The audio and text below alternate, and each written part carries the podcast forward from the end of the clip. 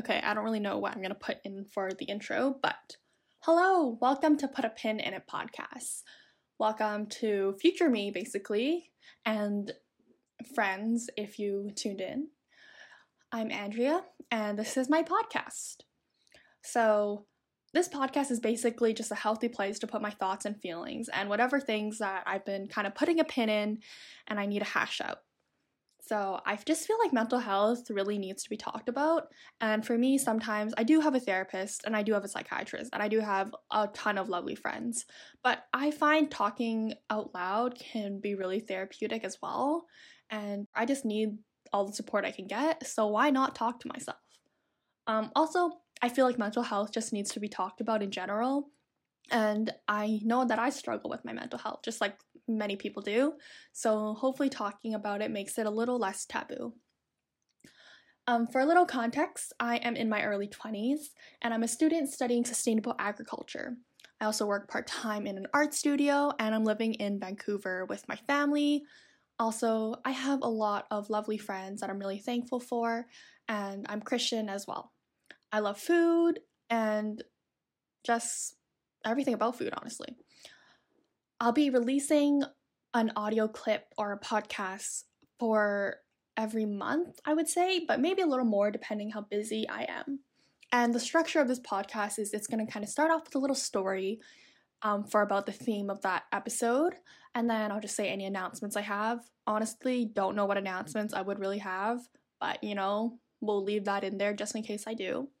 And I'll have my little chat you know, give my two cents on things, what's been up on my mind, and I'll probably just summarize everything with like a main point or a few main points at the end of the podcast.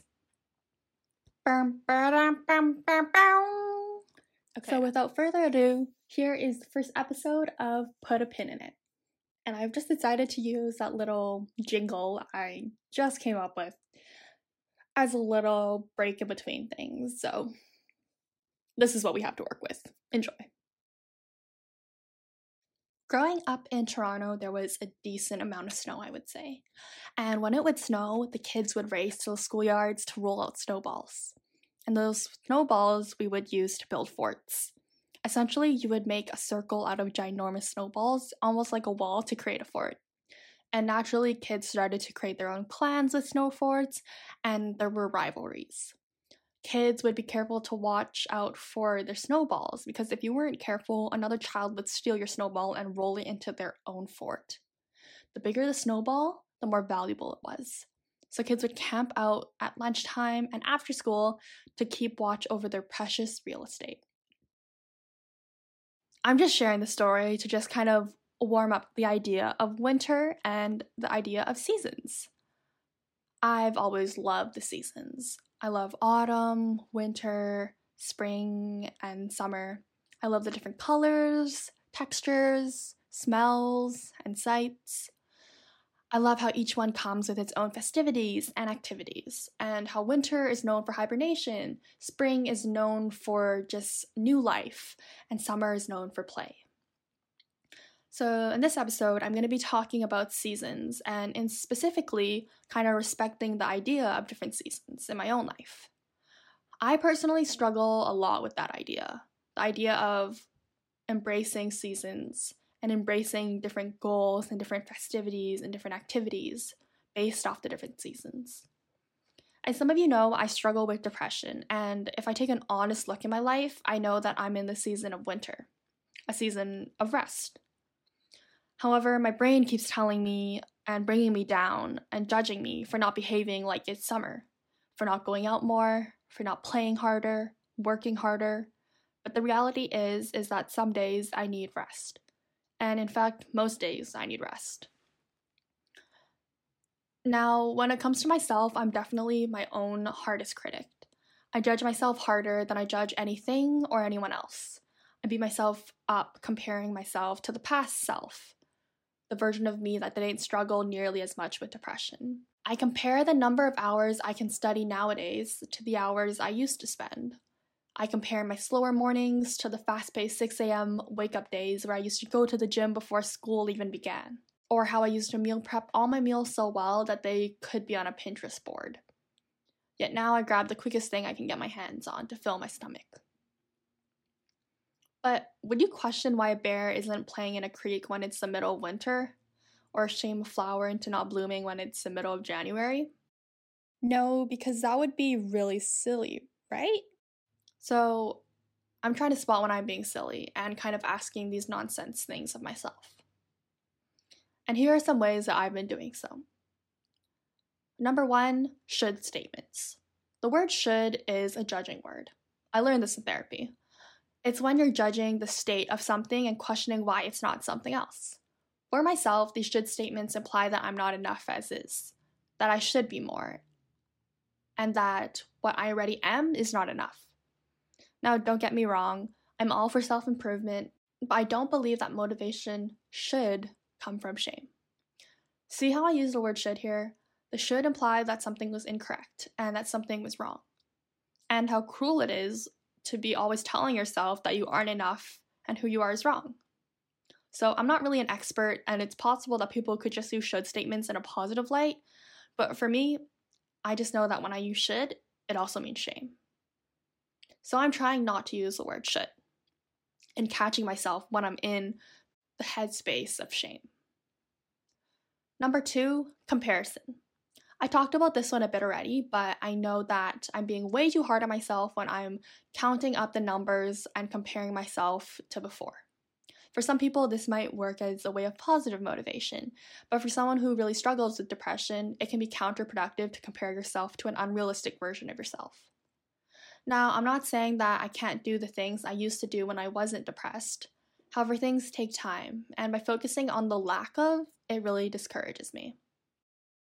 Instead, I think that realistically, I can keep some comparisons. I think it would be nice if I could just take them all away, but I can't really wipe away the memories of who I used to be and take away the ambition in me to become better, which maybe is good. But I think a realistic strategy is to tie it in with some celebration. I need to notice when I'm making progress, even if it is small. Maybe I'm not exercising five days a week anymore, but maybe I did a light workout today. And that's bringing me in the direction I desire, and that's something to be proud of a lot of you have read this book called Atomic Habits, and there was this one part in the book where this man had made a goal of exercising more and going to the gym more.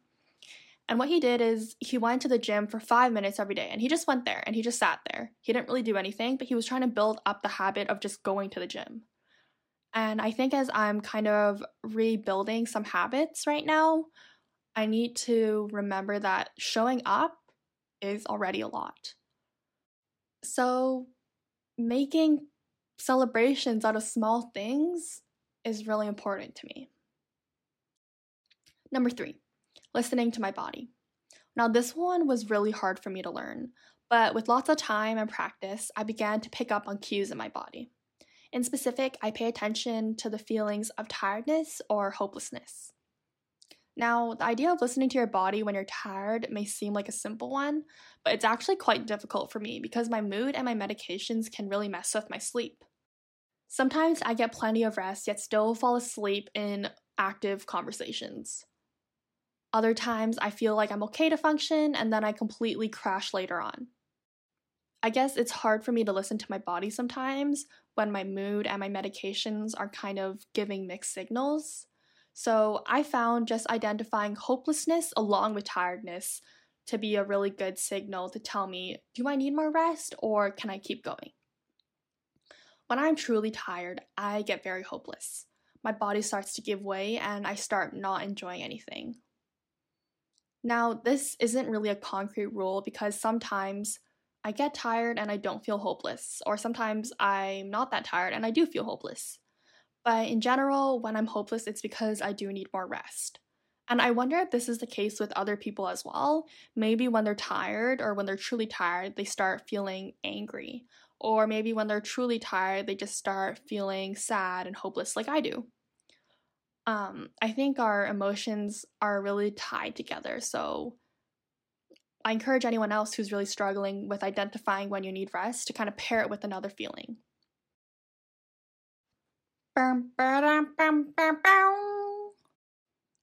So, to recap this episode, there are different seasons. And if you're someone who is really hard on themselves, remember that sometimes you may be in winter and it's okay to behave like it is in summer. Look for when you're being unreasonable with yourself, and my top ways in doing so are to look for should statements, comparison, and listening to my body by pairing it with two emotions. That wraps up my first episode of Put a Pin in It. I hope you enjoyed because that was pretty therapeutic for me. I don't know if everything made sense, but you know, I'm still figuring things out. And as I talk in these episodes, hopefully I'll be able to untangle some thoughts and feelings and maybe make a little bit more sense as time goes on.